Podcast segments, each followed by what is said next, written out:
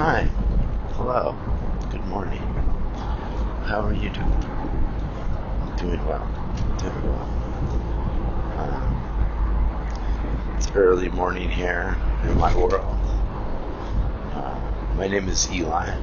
Uncle Eli. Uncle Eli's enormous craft problem. Uh, no solutions, just problems. Um, I'm here. I'm on the road again. I'm traveling in my world. It is 6:30 in the morning, and I'm leaving Oakland on my way to Palo Alto. I worked until late last night, until 10:30. I guess not that late, just you know normal late. Um,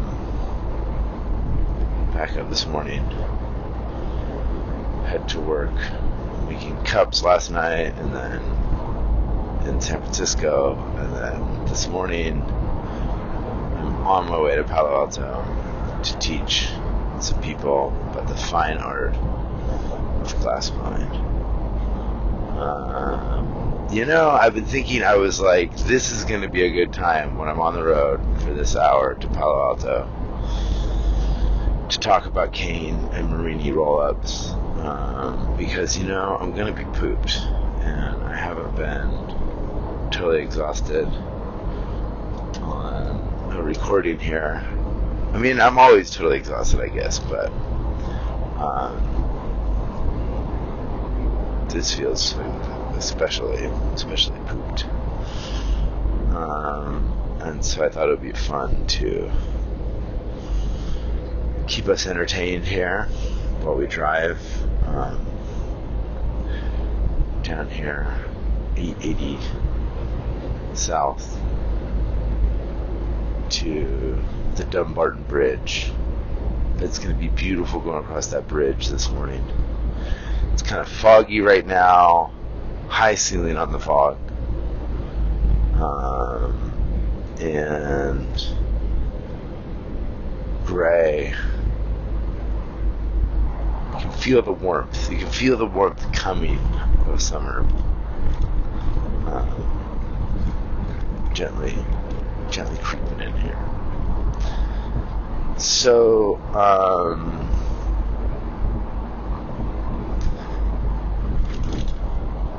yeah, here we are.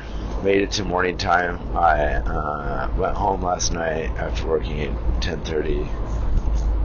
Ran home, cooked some chicken delicious chicken breast with capers and mayonnaise. You know, chicken and mayonnaise. I mean, come on. Is there a better combo? Not so sure. It's pretty magic. Maybe it's a little crazy. Maybe it's too much. Maybe I shouldn't talk about that. But, you know, chicken and mayonnaise. Wow. It's just, you know, magic little treat. That's what we got these days. The little treats. That's what keeps us going, right? That's fucking chicken and mayonnaise at 11 o'clock at night uh, with some capers. You know, that's if that's what's putting a smile on our face now. Well, heck it. Let's have some more chicken and mayonnaise and capers. So that's what I have for lunch. Put another smile on my face. I'm really excited to eat it. Found like for me bringing food, packing my own lunch, like I gotta be excited about it at breakfast time. Like while I'm eating my breakfast, I could be thinking about how much fun that lunch is. I can't like try to prove something to myself that lunch. Like, oh, I'm gonna do this thing. I'm gonna eat this thing. You eat this thing. You know, if I'm struggling with it, like you got, I gotta, I gotta love what I'm eating. Um, so, but it's hard. It's hard it's hard to love what you eat and make it good and then not feel like crap also. Uh, so, high protein, that's what I found for me. Aggressive amounts of protein. Uh, so, the little joys, here we are trying to enjoy the little joys. But what did you really come here? Did you really come here to talk to me about protein? Or did you come here to talk to me about cane and murrine? Because, you know, I'm going to tell you about that, whether you like it or not. So, we've got some cane that we've stretched out. And we got some murrine rods, rods of murrine that we need to get, we need to break it down into little murrine biscuits. And we're going to roll that up on a plate today. Okay, we're gonna we're gonna talk about ways that we can roll it up on a collar and on a bubble, um, and ways that we can make it into a magic glass design. So let's start with a collar. Um, the trickier one, I think. I don't know. Rolling up at a bubble is tricky too. Rolling up at a bubble is like maybe a little safer. It's like not as hard. Like you kind of have a little more forgiveness. But there's also ways.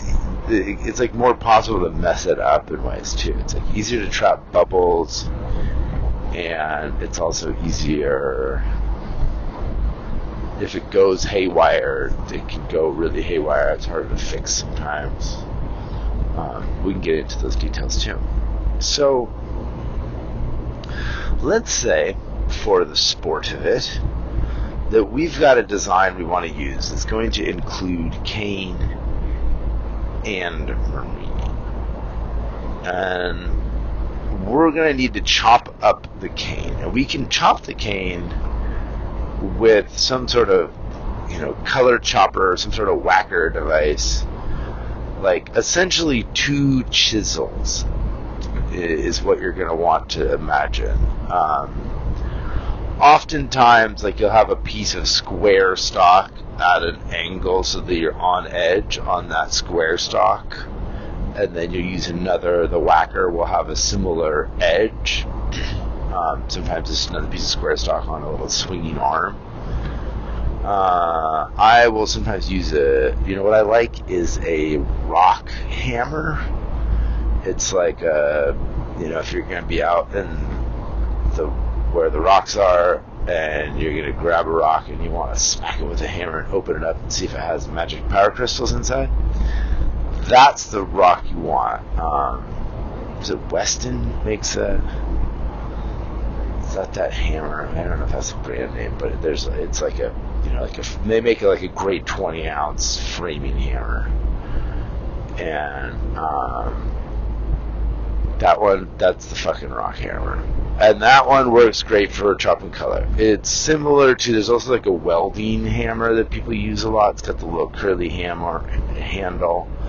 One side's pointy and the other side's chisely. Um, it's like a chisel peen, point peen, curly handle hammer. Um, and that's what you use for whacking on your arc welding to clean up all your crud. Um, the rock hammer is basically the same thing. It's just a, generally just a better piece of steel. Um, but you can also just take a hammer and kind of hold it at it and hit it rather than on the flat face. You can hit it on the edge um, on top of your 45 or your piece of whatever on the edge of something. Um, once you kind of get the feel for whacking cane, and murrine, you can do it on all sorts of things. But it does take a while to get the feel for it, to how to hit the glass and get it to break. Um, chopping cane can do it, and then color bar, uh, which is the color, the bars of glass color that we'll use. Um, those chocolate color bar can also learn you a thing or two about um, about chopping. Um, so you're gonna want to. So let's let's we let's figure out a size for our plate for our roll up. Um, so let's say let's do something easy and let's have it the collar the sorry the the tube that we're gonna roll up it's gonna be five inches well, let's do five and a half so we can stick a little on the glass. We got five and a half inches. Um, so when it rolls up, it's going to be five and a half inches long, five and a half inch tall tube. And then let's roll it up on a two and a half inch collar. So that will basically mean we're going to be uh, like around eight inches, um, seven and a half, eight inches, because it's going to be two and a half times 3.14. Um, and so that two and a half, basically tripling it, um, and that's going to be, so that's going to be seven and a half. So it's going to be five and a half by seven and a half. Um, piece of glass that we're going to want to lay out. And some things that we want to know about that are that we're going to give it a little squish um, once we get it warmed up. So that size is going to compress. The five and a half is all right because um, then it'll just make it a little shorter, unless for some reason we needed it to be a certain height. We want to take that into consideration. And then the seven and a half measurement, that one is going to be important because that is part of how we're determining the size of our collar. And so if we were to like say make it exactly seven and a half, and then we got a little hot and we squished it a little hard, we got down to like six and a half, then it might actually be short rolling up on the collar, and we're just going to have to be aware of that going into this. Um, and so planning for a little extra there, thinking about your squish up, and then there's some some tricks on roll on the collar so that you're not fighting that. I think that like you know there's a tool you can use a pie divider that is one side, you measure one side, and that will be one measurement, and then the other side of the calipers will be at 3.14 times that. So it will be, the other side will be the size of the circumference of the circle, and one side is the diameter. And, um, you know, those are great. Those are great indicators.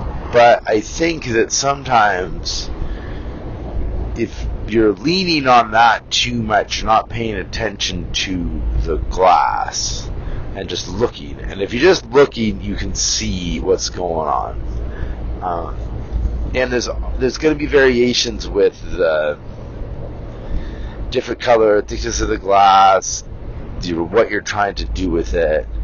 Um, another trick that I've seen to figure out the diameter to the circumference is just take that collar and roll it, maybe even mark like a chalk spot on it, and then roll that out on the table, and you can kind of see how far it rolls, and you can mark either side.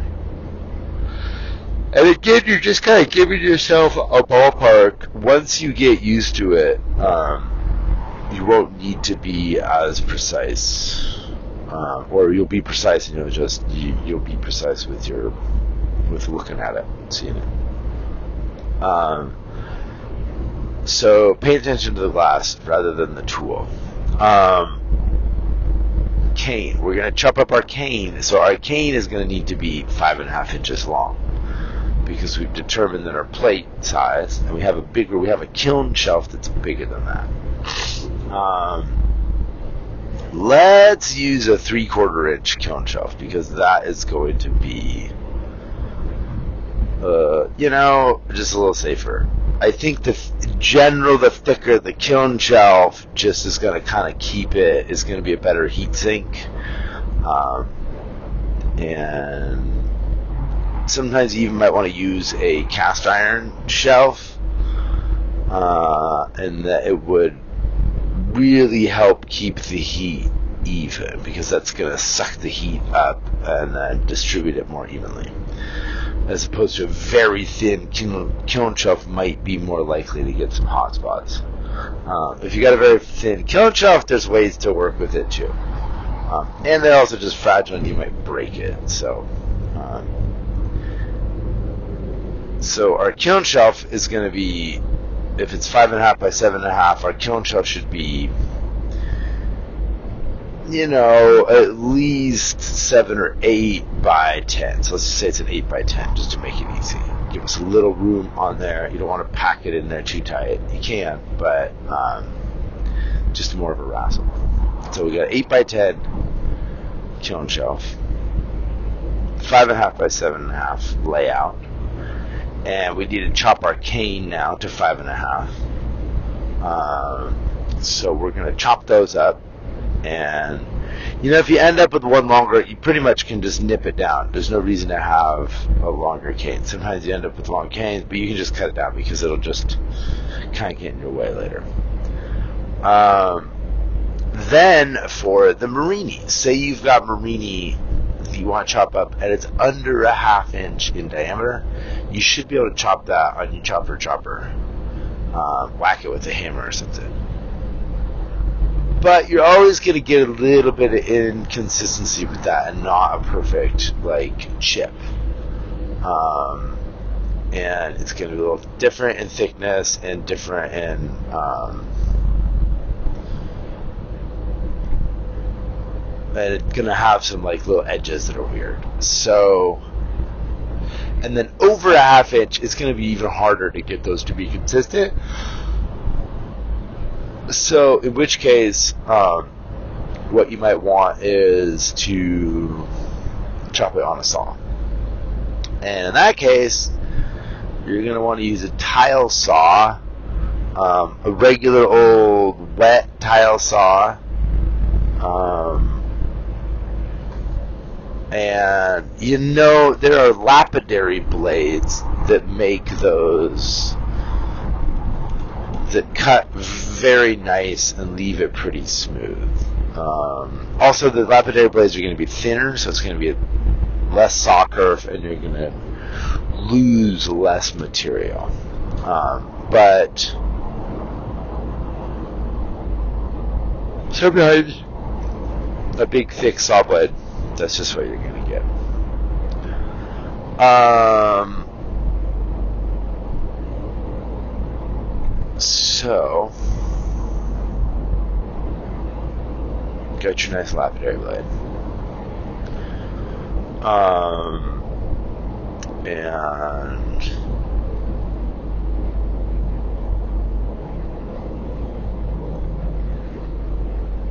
um,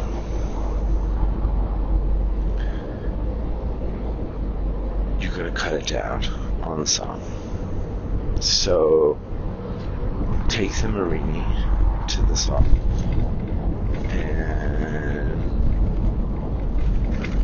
on your way into it and on your way out of it with the saw, you're going to want to be gentle because going into it is where you can chip in the middle of the murrine is where it could bind and it could break and go weird.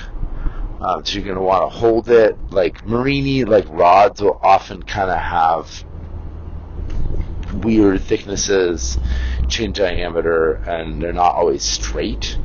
So being aware of like how that sits in the saw blade. Um, there's just really no forgiveness in glass when you're cutting it um, in a chop saw like that. Where like wood, like you want to put like the curve a certain direction, it's kind of like flex in a certain way, and it might bind this way, and it might bind less that way. Like with glass, it just doesn't move at all. There's just no flexibility. So like you just have to like it could go it can go haywire any which way. So figuring out where you want to cut it, get it in tight in that position, and figure out a way to hold it in that position, and then chop it and saw. If it wiggles at all, it's going to bind up and it's going to all break, and it's all going to go sideways. Uh, I guess maybe the good news is that cutting with one of those saw blades, like those blades are less dangerous than a wood blade. Like conceivably, you can touch the blade of a tile saw and not immediately rip your fingers off because um, it's just really just a, a diamond grinding bit. You can certainly like sand off your skin or especially your nails. You can really put the hurt to your nails, but it won't immediately cut your fingers off. Um, so that's nice. Um, now you're going to want to saw it up on the saw to, you know, depending, this also depends on what you want, but maybe you want it to be a quarter inch thick. Maybe you want it to be a half inch thick. Maybe you want some density on this and you want some lensing. Uh, if you're going to blow it out a bit, you know, if you're to gather on it and you're to blow it out, like maybe you don't want it too thick so it doesn't go weird and sideways. Maybe you've got a lot of thin strands in it, so you do want it thick and it kind of lays out. Like whether you want it to stay thick and lensy or whether you want it to blow out and be wispy, um, these might determine um, how thick you're to cut your murrine in general, you're going to want to use a lot of color um, because this is this is your coloration, uh, and so it's a thin layer that you're cutting down it down to, and you're going to put it in there. So you want to use a lot of color in your Canyon because it doesn't always like you know you'll see it and it's like it's one thing to stretch it out and it has this color density, but then you're going to stretch it again when you roll it up and blow it. Um, so the more color, the better. Well, here we are uh, on the Dumbarton Bridge. Low tide, stinky low tide, frothy marsh area. It's really this is really one of my favorite views here of the of the bay.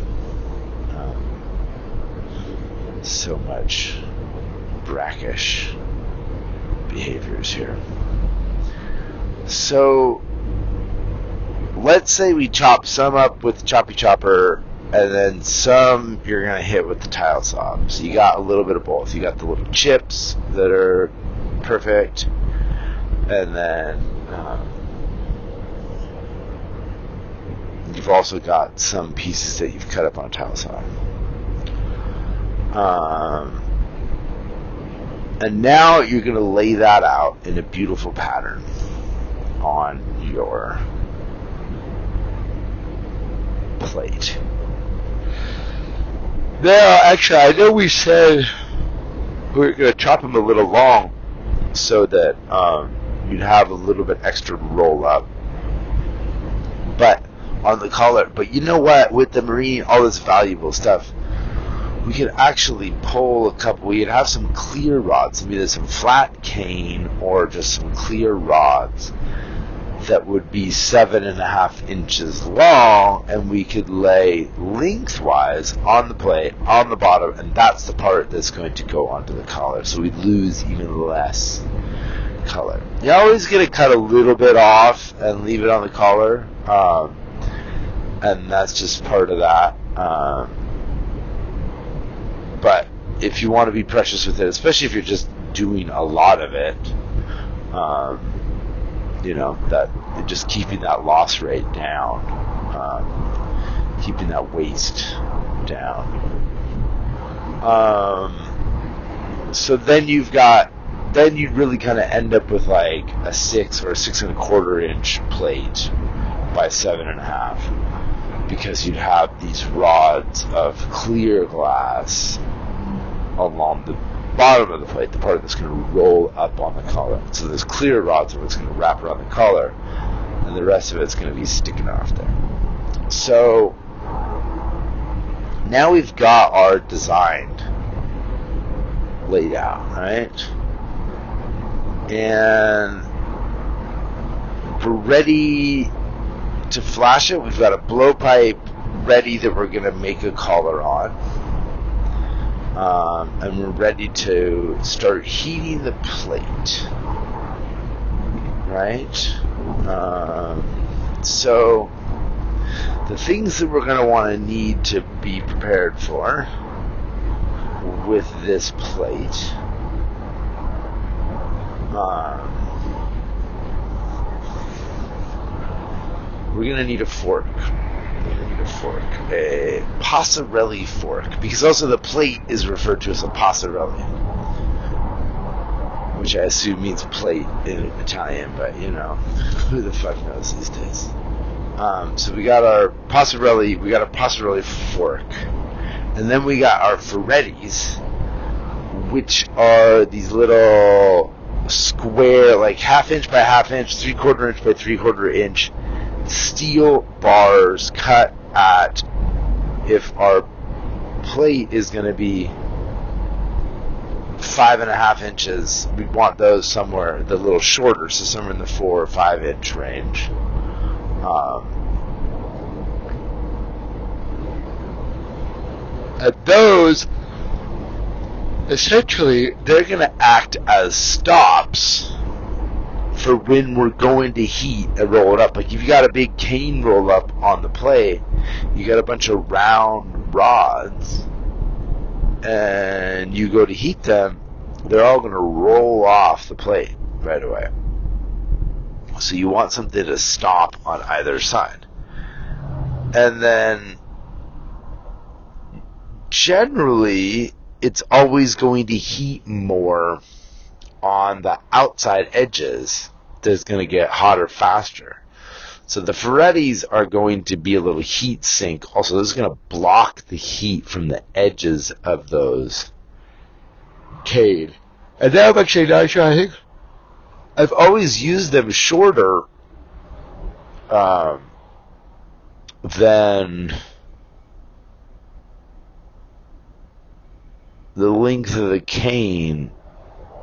But in my mind, I'm just kind of imagining, thinking it's like maybe it is nicer to have them longer. No, but you don't want them long because you want to be able to like touch the tops of the edges of the cane. I think that's why is that you you know you want them to you, you can have access to the to the top and bottom of the cane. Um, that they're not in your way. But it does seem like logically like you might want them longer so they're blocking like the full length of the cane. But um, we're not. They're going to be four inches and they're half inch by half inch. And those will also be coated in a kiln wash. Um, so you've got your Ferretti's coated in kiln wash. You got your plate; it's coated in kiln wash. Um, then you're going to have a fork, which is a lifting device for the plate, and it will be.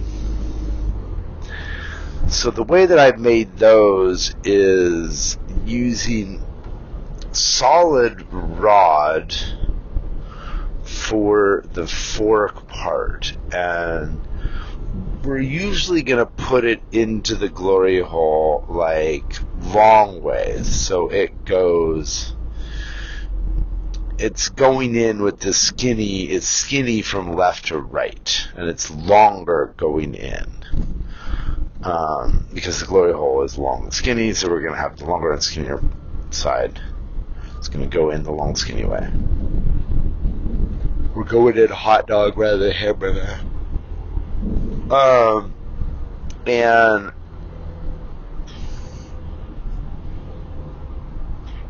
so that fork, if our plate is eight inches, our fork should be like, you know, a little under just to give us a little safety. Like, so say it's even six inches on an eight inch plate. We got a six inch wide fork. So it has two tines that are parallel, um, six inches outside to outside, and it's going to be in the neighborhood of eight inches long on those tines.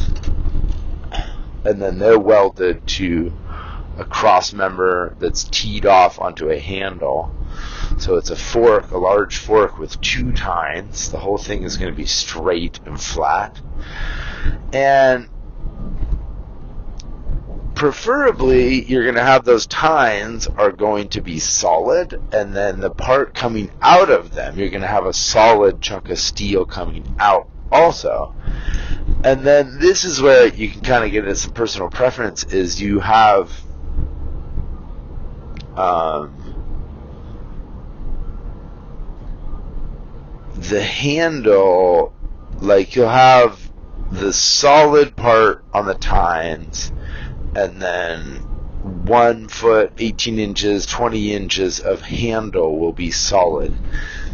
Then you weld that to a tube, and then that goes all the way back out to the handle. Then you have a T on the other end of it to hold onto. Sometimes even the T, you might make the T itself out of solid stock so that it gives a little bit of a counterweight.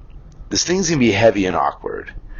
And the good ones are often very solid up at the end and a good length of solid because you get this fucker so hot that it's gonna bend. And especially if you're doing a lot of heavy plate stuff it can bend it can bend fast. You're in the glory hole getting it hot. So you want the solid as a heat sink and the structure of the solid um, I've seen some pretty skinny, flimsy ones, and part of what you do is you just have to flip them over somewhat regularly, so they're bending the other direction, and that totally works. And I've used some that are like tube all the way up to just the tines, and then just the tine itself is solid, and so they're always bending a little bit, and you just flip it over. Um, so it's possible. There's you know um, and so what we're doing is we're going over ways to do this in a glory hole, but it's also totally possible to do this in an oven and not have to go to the glory hole and get enough heat inside of some sort of electric or gas oven and you know some little dome covered thing. I've seen some really great apparatus that you just need to get it hot enough to squish and then roll up and it's easier in some ways to do it in the glory hole because you can see it. You got your eyes on it. Um, and you're not guessing at the exact temps and keeping the thing covered you know, because if you got it in an oven, you want it covered, and you want to know what temp you're going to, and then you want to just turn it to that temp, and then you want to know timing wise, like when to get it, and then a little timer goes off, and it's at the right temp, and ding ding, you roll it up. Where if you're flashing in the hole, you can see it, and you're kind of reading it, and there's some ways that you're gonna just gather your information live feed from this, uh, from this exercise. So, got your fork, got your plate. Now, another thing you might want is a brick um, on the marver on a table that can accept a little bit of heat. Because what you could do is you can come out of the hole with the, with the plate and then set it down on the brick. And this is why you have it as a fork. Sometimes I've seen these as rather than forks, the, the, the, the head of the picker upper is square. Uh, it's open, but it's got, you know, all four sides are welded, so you can't go into something to pick it up. Um, you can only, you can put things on it, but you can't, um, the face of the tines are connected. So, uh, you know, and it just depending on what you're doing, that might work too. Um, but like something you might do is you might have this inside of a garage, um, a gas oven that's somewhere in the neighborhood of a thousand degrees. Maybe it has a hot side that goes up to thirteen or fourteen hundred degrees. Um, and you might take your plate out of the garage and then flash in the glory hole. You might have it in an electric oven and then you could take it out of that. You might have it in something you call a kiln because you don't like it when I call it an oven. But you know what? It's a fucking oven. Um, and you might take it out from one of those ovens and go over to the hole from there. You might do it from cold, uh, and we're going to go over that of like how you might, what temp you might need it at, and why you might need those temps.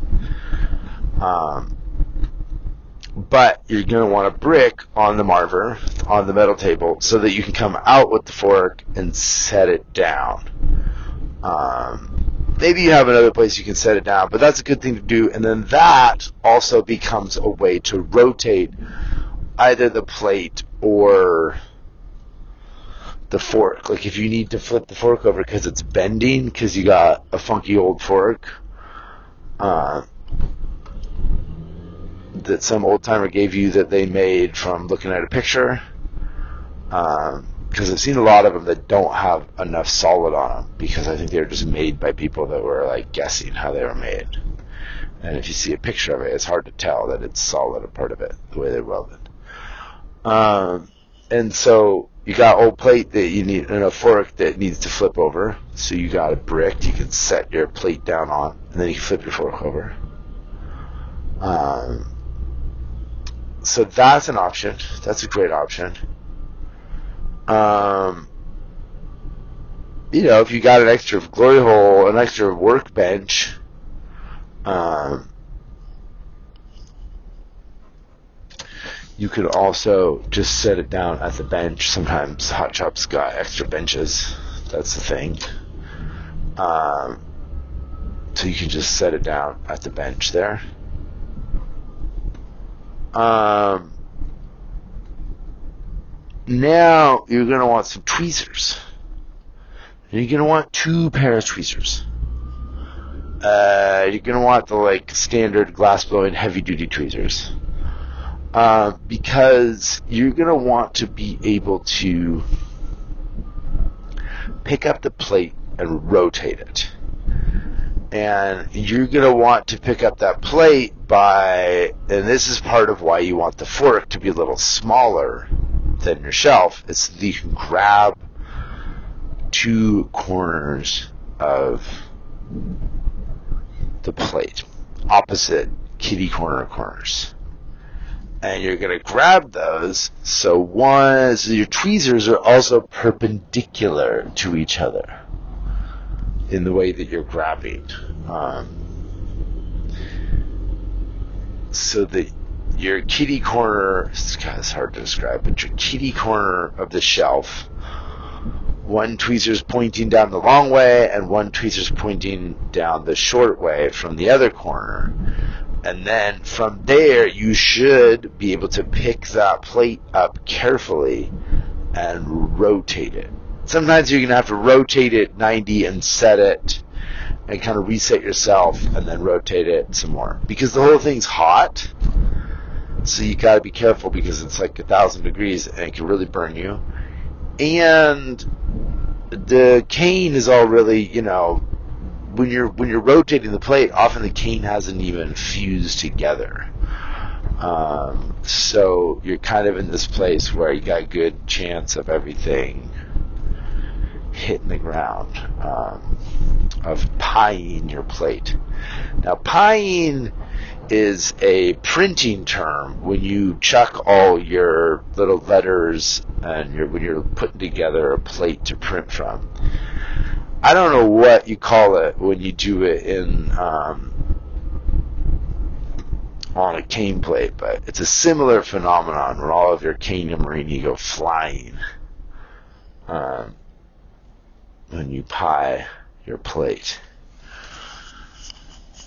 Um.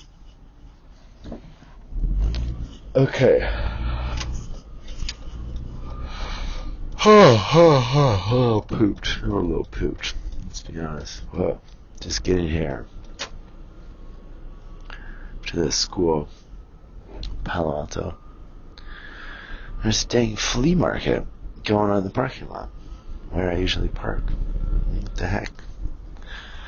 Um, So let us not pie our plate. Let's be careful when we lift it with tweezers and rotate it. Seen some fancy things that people do, like put down turntables and stuff so they can rotate it, so they can avoid this particular move. But I think it's only if you're just doing it a lot. It's nice to avoid it, you know. But uh, you don't have to avoid it. You don't have to. You should get good at it because um, it's a hard move, and it's good to get good at it. So, um, might want a pair of gloves for that move. Always good to have a pair of gloves around when you're doing cane stuff because things can get a little warm. Um,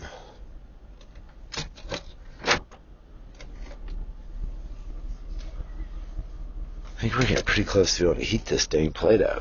Um, yeah, we did we figure out? Did you figure out the design you wanted? Keep cane and murrine laid out. Um, so one person's going to heat up the plate, and the other person's going to make the collar. And those are going to kind of happen at the same time, right? Oh, fuckity fuck. Alright, I'm to tell you the truth now. you know the truth. I'm going to go to work. Uh, but I'll be done in six hours, and then I have another hour drive to go to my other four hour job. And then I don't have any hours to drive after that to get to my next three hour job. So, we have a nice long day ahead of us of working and talking to you and thinking about all the mistakes I'm making, telling you about cane and murrine. Um, but that's what I'm here for. I'm here for the problems, not the solutions. Alright, well, I'll talk to you in a minute. Have a good nap. Okay, bye now. Okay, we're back. Um, this is great class. You know, I'm glad I did that. I'm glad I did some work. I got a bunch of scientific class here somebody gave me at the place I worked at, Palo Alto. Um, I have so many weird Boro scientific things. Um, I really do love. I do love weird class. Um, you know, I had a great lunch too. It was. I had a big plans of this chicken that I cooked last night in the middle of the night, and then some arugula, and I was just gonna get the repeat on the capers and mayonnaise. And look, I'm gonna be honest. I probably shouldn't tell you this, but I was just gonna use mayonnaise as a dressing for arugula. Is that okay? Don't tell anybody, alright? It's kind of weird. But I'm to tell you the truth. It is delicious. Um, so, imagine the level of disappointment that I had to engage in when I was unpacking my lunch kit there's my arugula, there's my chicken, and the keepers I put in there. Imagine then when I found out that I'd forgotten the mayonnaise. Whoa, boy. But fortunately, there's a mayonnaise substitute in the fridge there. Um, spicy mustard and fig jam. So basically, if you mix the two together, it's basically like mayonnaise, right? Um, well, maybe a little different, but it's pretty close. So, spicy mustard, fig butter, arugula, chicken, capers. Wow, that is a humdinger. So now I am driving, and I um, I know we're gonna get back to and murrine. You were just wondering about this plate, but me too. But then I just had to eat some cherries, Rainier cherries that I can in September of 21, and whoa, whoa, whoa, just cherries slow on the slow cook and then tinned. Wow. Um, you know, it's just such an amazing flavor. Rainier cherries from a tree that was 120 years old. 120 year old cherry tree. It's obviously magic, obviously magic powers. Um, so I'm glad you're here to enjoy these magic powers as we get back to cane and murrine roll up. Now, we got a little brick, right? So we can set our cane plate on. And here's the thing are we going from cold? Are we going straight in the hole? Are we going to preheat in an oven or in a kiln? Or are we going to preheat the plate and lay the K down on the plate? These are the options that we have at our disposal. And let's go over the reasons we might want to do these different things. Now, if we want to just go straight in the hole, which is what we always want to do because it's the easiest, just grab the thing, shove it in there, bam, get it hot. That works great if it's thin enough and you don't got some crazy ass white in there that you're worried about it all popping.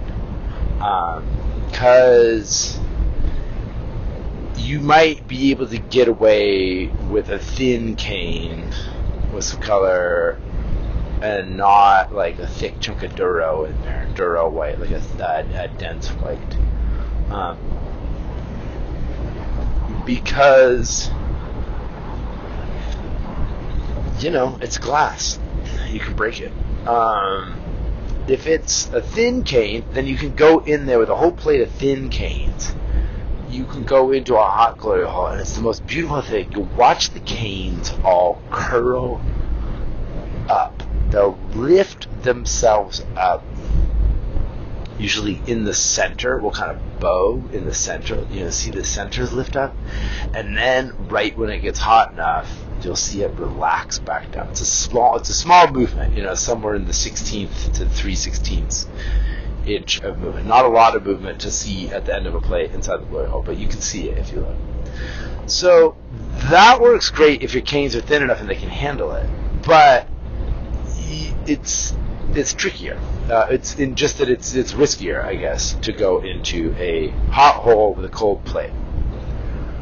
So your next option might be to preheat the plate. Now the tricky part about this is that if you preheat the plate and then put the cane on it, you need to have the canes ready to go, and it's harder to do a murrine layout. That if you blast the plate and you get the plate hot, and say you bring the plate out and the plate's at boo thousand degrees, um, and then you put your cane on it.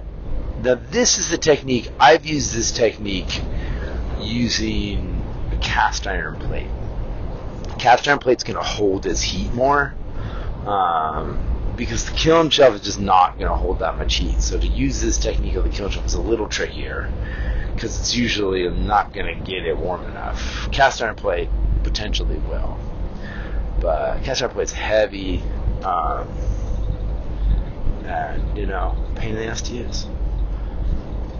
So you can preheat your plate and lay it out, but that's prohibitive in that if you have a like murrine and like a special murrine and a bunch of different murrines layout, that it's you know sure, you could get it hot, you could lay them on there, but man, it's a pain in the ass getting all those murrine on there, moving around. If you're sliding them all around on a kiln shelf plate, you also might be rubbing the kiln shelf, kiln wash around the kiln washed plate. You might be rubbing the kiln wash around and getting it on your brain. You don't want to do that. So, another option. Um, is to preheat the whole thing in an oven, like put it in your annealer box, and then go pick it up out of the annealer box and zap it in the G hole.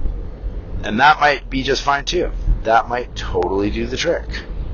Um, because that you could bring it up over one to two, four, seven hours, a hundred hours if you wanted to and you could bring up very thick murrine in there, slowly bring it up, no popping. Like the murrine are the trickiest part because they're gonna want to pop. They got a lot of weird color. They're weird, and so you want to bring that up in an oven, and you want to preheat that. So that's tricky. But if you have, if you you don't need to get it any hotter than a thousand, so you can just bring it up in the annealer that you're going to put stuff in to finish with. So that works too, that's totally great option is to just bring it up in that annealer. Easier if you've got a front load annealer. If the door's open on the front, if the door's open on the top, you might have to reach inside, pick the plate up, out, and then set it on your fork, and then flash it, which is tricky. Now, here's one more option. Okay um, in going into turning your glory hole off and going into a cold hole. That is another option. Uh, that one's a little trickier, and you're turning your hole off, and it's going to cool down. But I have used this technique to success, where you turn off the hole, open the doors, let it cool down a little bit, Go in there with cold plate with your crazy murrine cane thing. Go in there, shut the doors, and let it heat up. That's going to take a little bit. You know, you could be holding it in there 5, 10, 15 minutes, bringing that heat into the plate slowly and not breaking things. Potentially, if all goes right, you could be in there and then just turn the hole on, or you come out, turn the hole on, and go in there and flash it again. So, you might be able to get the heat in there slow enough um, just by doing that. It's risky because you still could break the stuff, and if you got really complex things, you know, it's the kind of stuff where like these are the things that if you're doing a bunch of the thing, you might want to test it and figure it out because then you might only be able to do this in a quick way. If you're just doing one of them and you want it to be right the first time, and you won't have to do it a bunch of times, then do it the slow, precise way. Bring it up in an oven, slow cook it, and then pick it up out of the oven when it's hot enough and flash it in the hole. And don't do any of this fucking crazy cowboy shit. Um, but if you're feeling like crazy cowboy, then heck it, heck it all the heck. Um, turn off your hole. Do something weird. Stick it on top of the glory hole. You know that little vent hole on the back of the glory hole? Stick it on top of that shit and fucking get the plate hot up there and then blast it from there. Build a weird hole box on top of your glory hole and fucking preheat it in there. Do some crazy shit. You can do it. You're crazy. You can do it. Alright, so now we've got some ways to heat this plate up. Now, let's say we got a complex murrine and cane roll up, and we really our cane and murrine took a long time to make. We don't need to blow them up being a cowboy or cowgirl.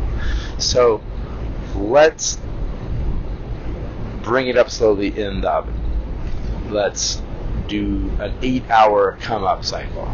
So it's going to slowly come up over eight hours, and then it's going to be at um, let's do it at, let's make this easy and do it at annealing temp, okay? So say our annealing temp is 950 degrees. Let's bring the oven up to 950 degrees over 8 hours with our plate in it, okay? Now, let's go get that plate. But let's be cautious. We're being cautious here. We're doing this the, the regular person way. Um, turn off the glory hole still. You don't have to cool it down much. Just turn it off and open the doors when you go over to get the plate. Turn off the hole and then come on over and flash it in the hole. Like the hole will just be kind of orange rather than glowing white and just not as hot and you won't be shocking the glass under the burn. Because coming out of the annealer, straight out of the annealer at 950 is just not quite hot enough to really blast it, go straight to the flame necessarily. Okay? So I think it's good to open the doors of the glory hole, turn it off, come in, shut the glory hole, wait 30 seconds or a minute. It's going to heat up. You're not having to wait a bunch of time for the heat to soak in, and then just flick on the hole, and you can stay in there while you turn the hole on.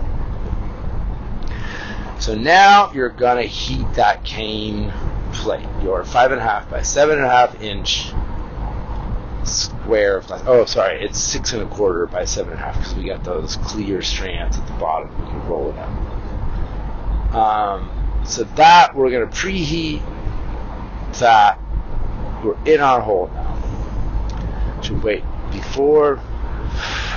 Damn. The one thing I totally forgot about was the garage. The garage is the other place to heat up the cane blades, which is probably production wise another pretty great option. But the thing is, not everyone has a garage. Garages are tricky and they cost money to run and they're hard to like move shit around in. They're nice, they're great.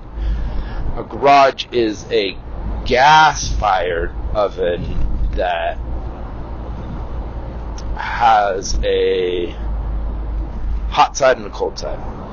And the hot side, um, is usually around 1400 degrees, cold side usually around 900 degrees.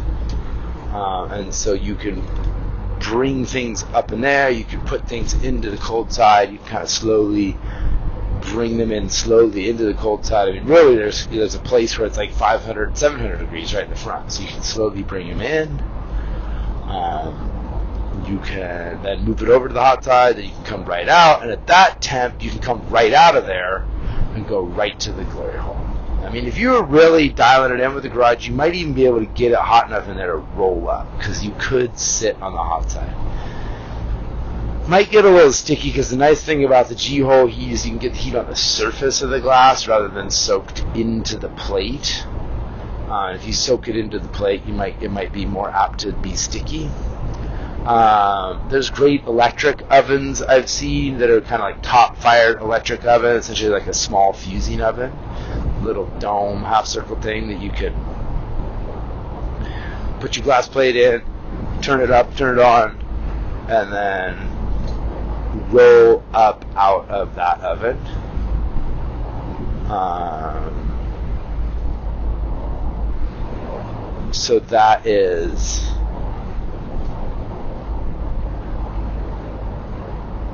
that's a great option. Um,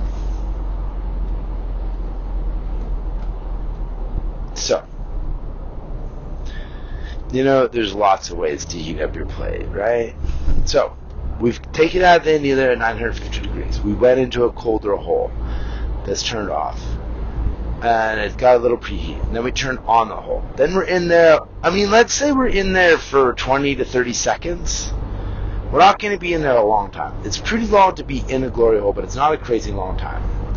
And then we're going to come out and we're going to rotate the plate. Rotating the plate is never about idea.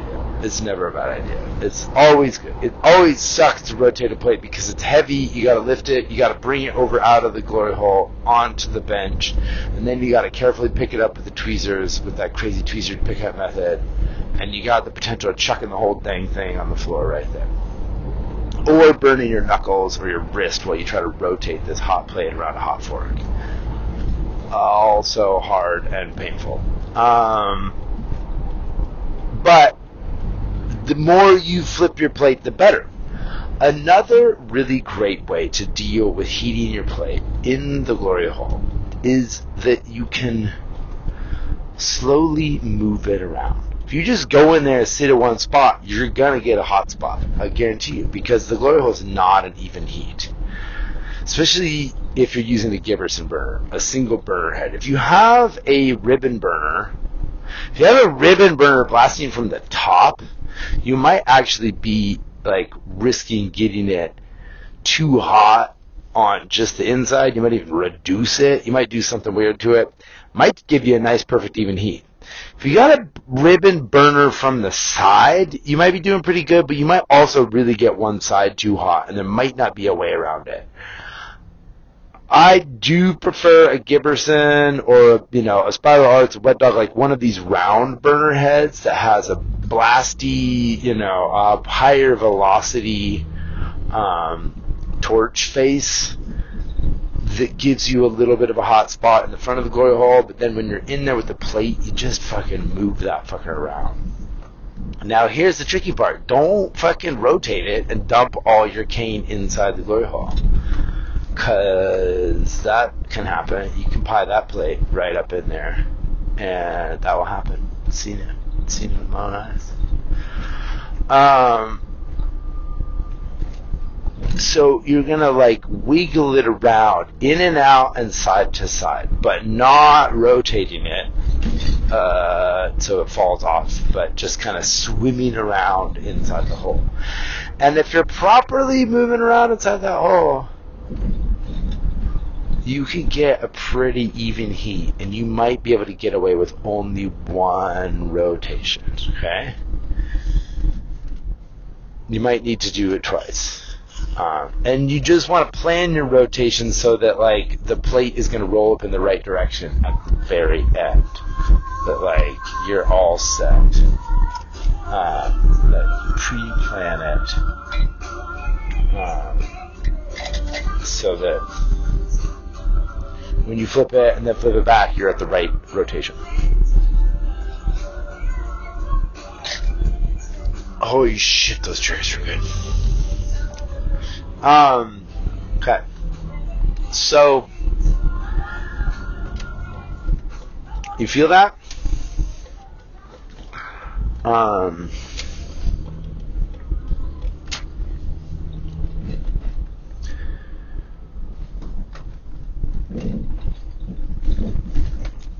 you got everything ready to go. You're ready to heat it and rotate it, and then rotate it again you know, three rotations is not unreasonable. More than three might be getting into like difficult and unreasonable territory, but you might have to do that. So let's say more than five is getting to be unreasonable. Three to five, you're being overly cautious, but you're still within realm of like being somewhat reasonable. One rotation, you fucking know your hole and you know what the fuck you're doing, and you know how much heat that thing gives. How do you know how much heat? Well, you're going to have to know what you're going for, how much you're going to squish it, how much you want to roll it up, how hot you want it to roll up, how gooey it is, and what colors and all that. And checking your heat. You're not going to have a heat sensor. You're going to be putting your hand over the plate. Now, if you put your hand over the plate after a heat or before a heat, after a heat, just like at certain intervals, hold your hand over the plate at the same distance. Okay, calculate it, hold it at three, four inches, one inch, two inch, you know. Just give yourself the appropriate distance so that you're doing the same thing every time. Holding it over and feeling it. Feel that fucker. And this is another technique I've actually was shown for cooking steak meat. And that a grill, like you want to hold your hand over the grill for a count of like four to five seconds and at one to two inches apart away from the grill. And it should be owie then. Like you shouldn't be able to hold it longer than four seconds at one inch, say. Um, and then you'll know that's the steak heat. From my calculations, I feel like around 700 degrees. Not totally 100 on that, but this is the what you're going to want to know. So with the with the plate, it's a little hotter, so you're probably going to need to be three four inches away just so you can even get a count. So you're not like going in to burn yourself. You don't want to hurt yourself. I'm not trying to hurt you. You're just trying to get an accurate assessment of the heat here every time, so that each time you got the same dang thing. Um. Alright, look, I'm gonna tell you the dang truth again. I'm here in San Francisco at this other hot shop, and I gotta teach a hot shop, hot time party action. So, me and this dang dog are gonna go do it again. Um, I'm gonna get back to you about this hot plate. Okay, I know you're curious. Have a good nap. All right, love you. Talk to you soon. Bye bye.